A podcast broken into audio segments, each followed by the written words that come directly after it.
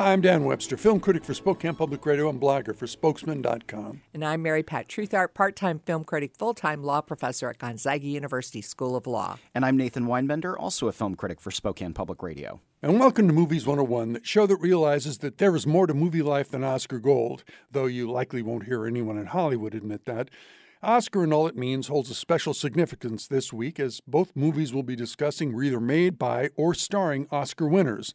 The first is the animated feature The Boy and the Heron, which was written and directed by the great Japanese animator Hayao Miyazaki. The second is May December, a film whose director Todd Haynes is a past Oscar nominee and whose stars, Julianne Moore and Natalie Portman, are past Best Actress Oscar winners. Let's begin with a bit of Japanese fantasizing. Fantasy, of course, is Miyazaki's province. Whether he's dealing with a flying pig or a flying castle, fighting for the environment, or to free parents from an evil spell, as he did with his masterpiece Spirited Away, Miyazaki blends fantasy with parable to relate and elevate stories of the human experience. The Boy and the Heron falls into the same realm, following a young boy named Mahito, who loses his mother to a raging inferno during World War II, having moved three years later with his father to the Japanese countryside, where his munitions factory owner father has remarried to his late mother's younger sister, Natsuko. Quiet, grieving, and resentful, Mahito soon finds himself the object of evil spirits, all seemingly tied both to a strange talking gray heron and to his family lineage. All of it, too, poses a threat to his new stepmother, who is pregnant with Mahito's future sibling, even as he feels the possibility that his real mother isn't dead and that he can somehow bring her back to life. Much of The Boy and the Heron plays as one of Miyazaki's parables, perhaps involving the war that nearly destroyed Japan, and much of it is a jumble of strange, sometimes lovable creatures, plus more than a bit of loose plotting. But the animation is as good as ever. And if this is the 82 year old Miyazaki's final film, as he has been promising for the past several years, it's a fine one to go out on. And it does feel, in a lot of ways, and for long stretches, like a compendium. A greatest of, hit, so to yeah, speak. the images and themes. It was his Eras Um, tour. Miyazaki's Eras tour, The Boy and the Heron. You heard it here first. But even just, you know, the young boy going to live out in the middle of the country. That's uh, like feels Spirited Away. But it feels like My Neighbor Totoro as Yes, well. yes. Um, Spirited Away, of course, because he's jumping around from one strange setting to another. The themes involving World War II are very similar to what he explored in his last film a decade ago, which was The Wind Rises. And so it's kind of all mixed up in there. And as far as the tone and I guess the plot, for lack of a better word, of The Boy and the Heron, I was actually reminded of his more cerebral movies like Howl's Moving Castle, mm-hmm. which Right. are not typically my favorite of Miyazaki's work because it does kind of feel like it's mostly just a random incident. And we were talking before the show about what the possible meaning and overall theme of the movie might be because it does kind of seem to be all over the place and open for interpretation. Maybe we can dig into it a little bit. But there was a long stretch in the middle of The Boy and the Heron where I thought this kid is just kind of bouncing from one thing to another. And I, I lost interest a little bit. And you keep getting introduced to all of these new supporting characters, you know, within the last 15, 20 minutes of the movie. And you're like, oh, okay, who's this now? Mm-hmm. And so it does kind of feel almost like a fairy tale that you're sort of making up on the fly. And maybe that was kind of the vibe he was going for.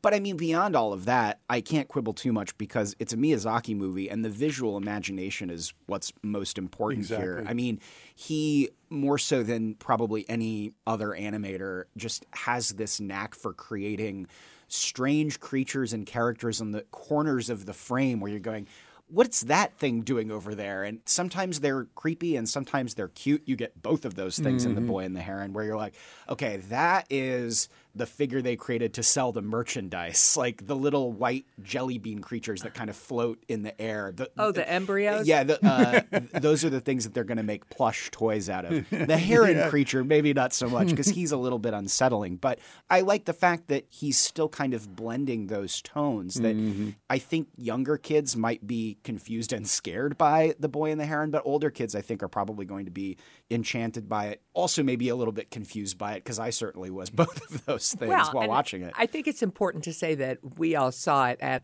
an early screening Mm-hmm. in the IMAX, and I do think that The Boy and the Heron is one of those films that you should see on the big screen. oh yeah. Oh, yeah. Um, Well, and we should also mention that we saw it in the original Japanese language with English subtitles. They're also releasing it in an English dub. So if maybe you do have kids that can't keep up with subtitles, that might be the one that you would opt for. Agree. And I think I've heard so many different interpretations of what is going on here. But Nathan, as you point out, we do see these recurring themes throughout his whole film oeuvre. And here, because it's happening in like 1944 or something like that yeah. uh, originally. And so I thought it was making a broader statement about the war and so forth. As, and as, I do mo- as many, many Japanese animated movies do Oh, in yeah. one Right, way or another. right. Akira being a good Grave one. of the Yes, Fireflies? yes, Well, yes. and in this movie, you get the impression that the boy is not only grieving for his mother, but he's also lamenting the fact that he couldn't do anything. He couldn't rescue her. He couldn't save her because he keeps replaying this happening over and over in his mind. yeah. And so then you wonder if that's metaphorical in a sense in mm-hmm. terms of what, you know we could have done differently. we need to point so out forth. biographically that Miyazaki was born in 1941, so he did, as a child, experience some of the war. I mean, his father was a munitions factory worker. He lost his mother, so all those themes are in the movie. And I was tearing up the first 10, 12 minutes of the movie simply because I felt like this is going to be a story about a boy who's lost the most important person in his life and who's just feeling this grief. But it was also the feeling of the war, also Yeah. because I'm I was born in '47, so World War II was a big part of my childhood, at least the reliving of the war. So all that really worked. I did get confused as we went on, as you pointed out ably, Nathan. The movie kind of goes all over the place and brings in characters that we're going, who is this now? And it isn't explained until like the final 10 minutes of the movie. Oh, this person was representing this and this is this. Right. And even then, I you don't know if I quite compl- got all of it. yeah. Well, and then there was this sort of storyline where the aunt becomes the stepmom, and you're sort of like, Right. what? So what's happening with this? Because Yeah. she actually seemed like a pretty nice person. I mean, she wasn't like um, a Trina Malevola who was trying to foist this kid off to some other caretakers. Although. When we talk about caretakers, we have to talk about the aunties. Yes, Um, yes. Oh, because yeah, there was yeah, this yeah. whole like coterie of older women, and I hope they were like 210 years old because they certainly were drawn that way. And, and again, going back to just the design of The Boy and the Heron and other Miyazaki movies, I mean, each of those old women has such a distinct personality and mm-hmm. look. Mm-hmm. And that's the sort of thing I admire about this. And I think you might be onto something with the idea that this is some kind of expression about the reverberations of trauma following the war. I mean, like you said, it's all over his filmography, especially. But I also think once we get to the end and there is some kind of explaining going on, it kind of reminded me a little bit of something like A Wrinkle in Time, where it's sort mm-hmm. of, you know, like philosophy for kids in a way. It's sort of about being a child and learning about the inner workings of the world and mm-hmm. then understanding that you may never understand mm-hmm. them. You know, and it's obviously shot through that fantasy lens, but I think it's also about what it's like to go through the world and how the way you choose to live affects the world at large and affects Right. other people around you. I think that's sort of what he's well, and that was at. the point of the little sculpture, you know, the blocks that were made. And then also at one point, our protagonist like actually engages in some self harm. And so Yeah. that again was Yeah, sort of I an- found that disturbing. I Yeah. thought it was like a way to control things. I mean, you know, so Mm-hmm. he was going to control the narrative, even if it wasn't the way that things had actually happened or occurred. That he was beat up by these other kids in the neighborhood. Yeah, and you have to wonder if sort of the metaphysics of it all is some kind of coping mechanism or self defense in a way that, Mm-hmm. you know, do you take this movie literally or don't you? I suppose you can decide for yourself Mm-hmm. because I think there probably is a like a logical, reasonable explanation for most of what happens. Mm-hmm. But again, I don't want to sound like I'm nitpicking because I think the movie is more about the journey than the destination, I guess. I mean, it- Mm-hmm. It's just Miyazaki hasn't made a movie in a decade, and he keeps threatening to quit, but Mm-hmm. Yeah, he, yeah. he hasn't yet. So if this is his last movie, Yeah. I mean, it, it'll be a tremendous loss. But the work that he's left behind, I mean, it's such a pleasure to get lost in one of his worlds. And I think that, as we've pointed out in our discussion, that even if you get lost in the story, you can just sit back and look at Yes. some of the animation and just go, how are they doing that? I mean, it, and it's it's hand drawn for the most part too, Right. which is such a rarity these days. right, yeah, hand drawn, computer generated Sure, yeah. also, but it's just absolutely beautiful. Has like that watercolor effect sometimes. Yeah. Yeah, it's just gorgeous.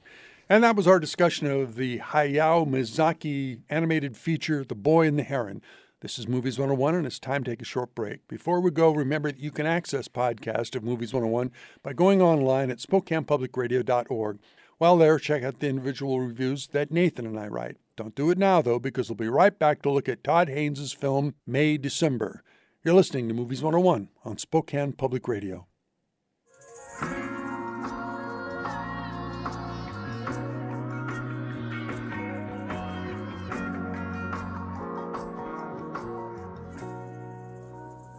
And we're back. This is Movies 101, and I'm your host, Dan Webster. During the first half of the show, Mary Pat Treuthart, Nathan Weinbender, and I discussed The Boy and the Heron, the latest animated feature by the great Japanese animator Hayao Miyazaki. Let's now turn to something completely different the Todd Haynes directed drama May December, which stars a pair of past Best Actress Oscar winners, Julianne Moore and Natalie Portman. Moore and Portman portray, respectively, a woman living in Savannah, Georgia named Gracie, and the actress Elizabeth, who wants to portray Gracie in a feature film. The reason why a film is being made about Gracie is because, like the real life case of Burien, Washington elementary school teacher Mary Kay Letourneau, Gracie once had a sexual relationship with one of her students, was sent to prison for it, but once out, ended up marrying the boy and having a family with him. It is now more than two decades later. Gracie is still married to Joe, played by Charles Melton, and Elizabeth has come to their house to, she says, do research for her role. Her presence, though, causes a disruption in the family dynamic, something that is already being shaken because the last two of the couple's three children are about to set off for college. Haynes, who has worked with Moore before, most notably in 1995's Safe and 2002's Far From Heaven, gets good performances from his entire cast, from both his lead actresses, certainly, but also from the relative newcomer Melton. The film suffers, though, from Haynes's penchant for curious artistic choices, a glaring example being the film's irritatingly intrusive musical score, and from the screenplay's snatch from the headline sense of exploitation for little purpose. that may be the most challenging aspect of watching May December.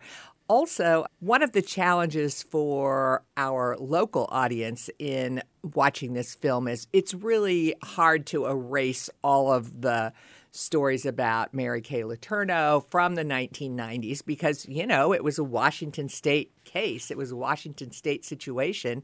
And it dragged on for several years as they were labeling her as a sexual predator and so forth. And she was having children while in prison and Right. blah, blah, blah. And so you sort of have to put that aside because this film is representative of what transpired and it's not. So, for example, I appreciated many aspects of this, most notably the acting performances of the two lead actresses, because I think in May, December, in particular, Natalie Portman is actually kind of a bad actress. And so you're trying to figure out is She's a good actress playing a bad actress. Right, exactly. So you're trying to figure out how much of that, I mean, what's the actual meaning of that?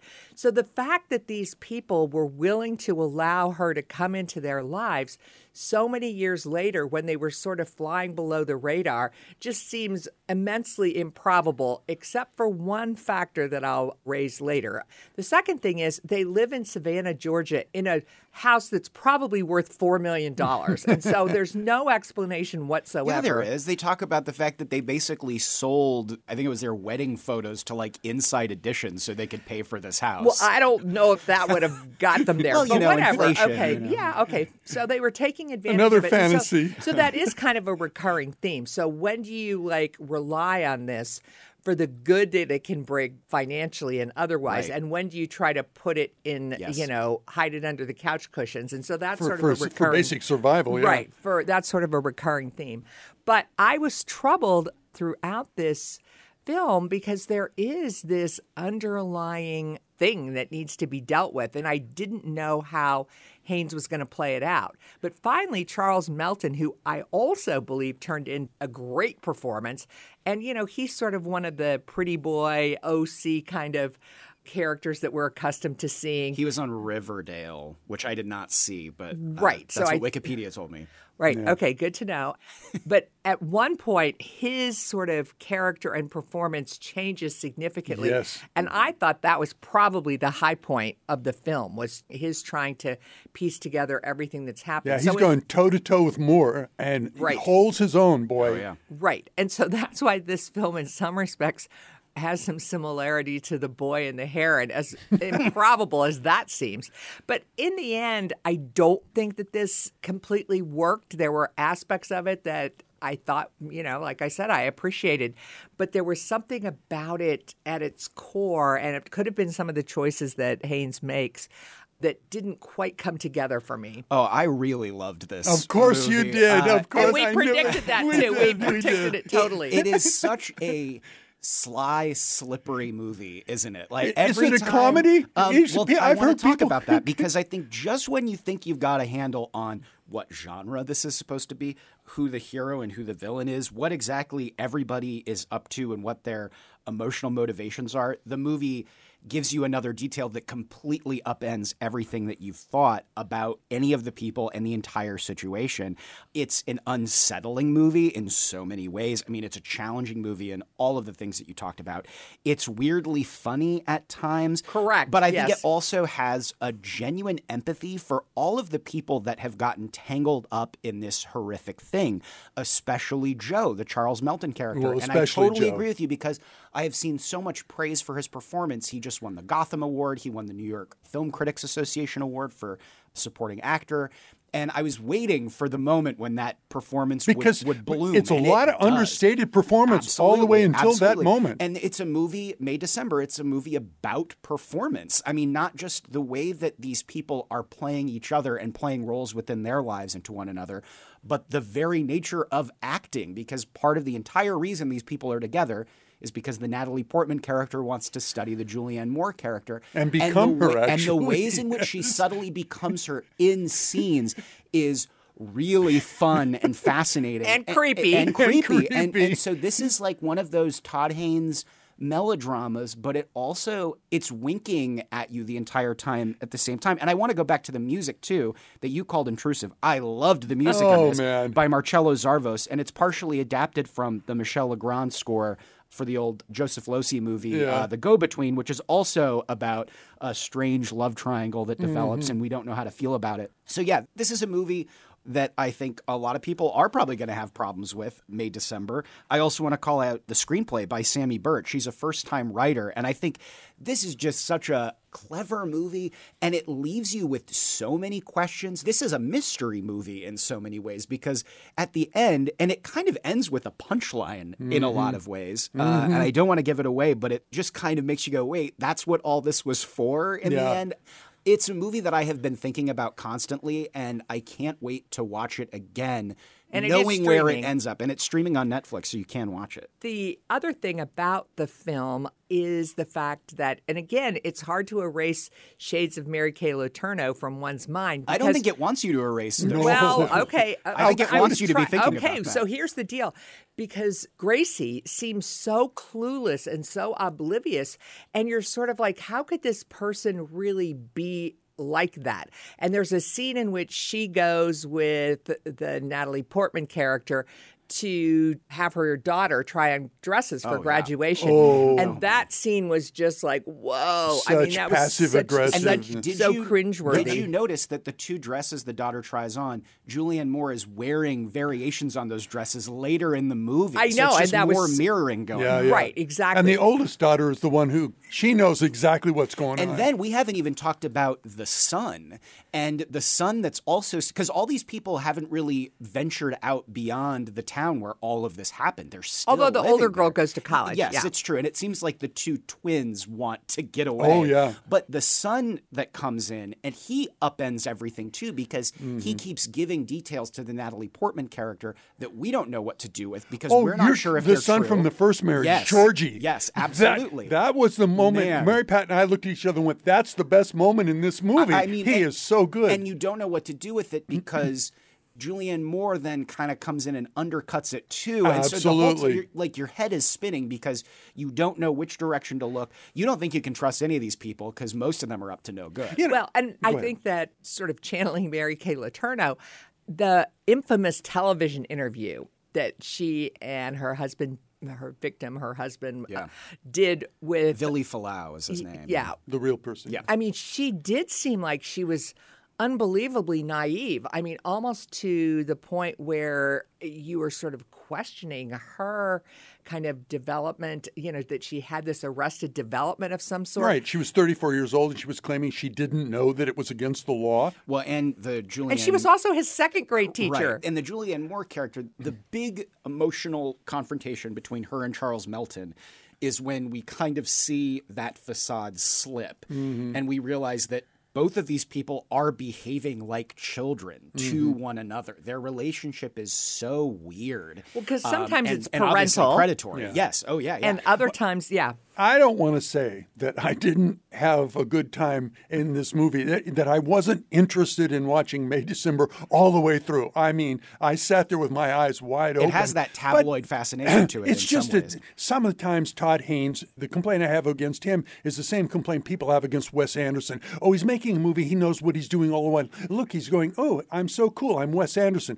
I think Todd Haynes does the same thing. There's the moment, an intrusive moment. She opens up the refrigerator door and it goes, you know, and I just went, what? Uh, come on. So that's the problem I had with it. And also, we have to remember that there were real people Yes, involved yeah. here. This is not a made up movie. It's a fictional representation of Yes. real people, and there are real feelings. It's true, So- but I don't think the movie is exploitative in the way that you do. I think that it does have empathy for certain people in this equation, especially the Charles Melton character. By the end of the movie, my heart was breaking for that guy, which is Mm-hmm. not what I was expecting from what seemed like it was going to be kind of a campy tete a tete between these two great actresses. It's so much deeper than that. There's a lot more going on, and it's almost like Todd Haynes is doing those things to trick you and to kind of like mess with your equilibrium, to think you know you're getting just another Todd Haynes movie. uh, You're getting another Todd Haynes movie, but it's deeper than what you suggest. And that was our discussion of Todd Haynes' film May December. And this is Movies 101. I'm Dan Webster, and earlier in the show, Nathan Weinbender, Mary Pat Treuthart, and I discussed the animated Japanese feature The Boy and the Heron.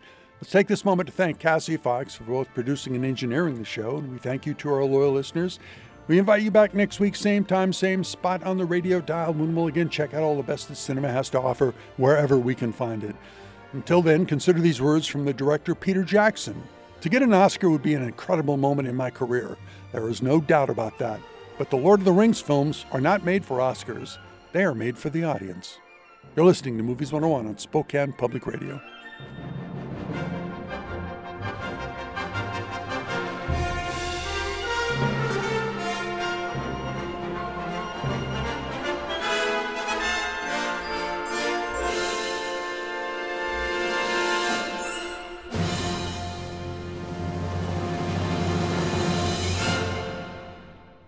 Movies 101 podcast is made possible by the members of Spokane Public Radio. Become a member at SpokanePublicRadio.org. Thanks for listening to Movies 101.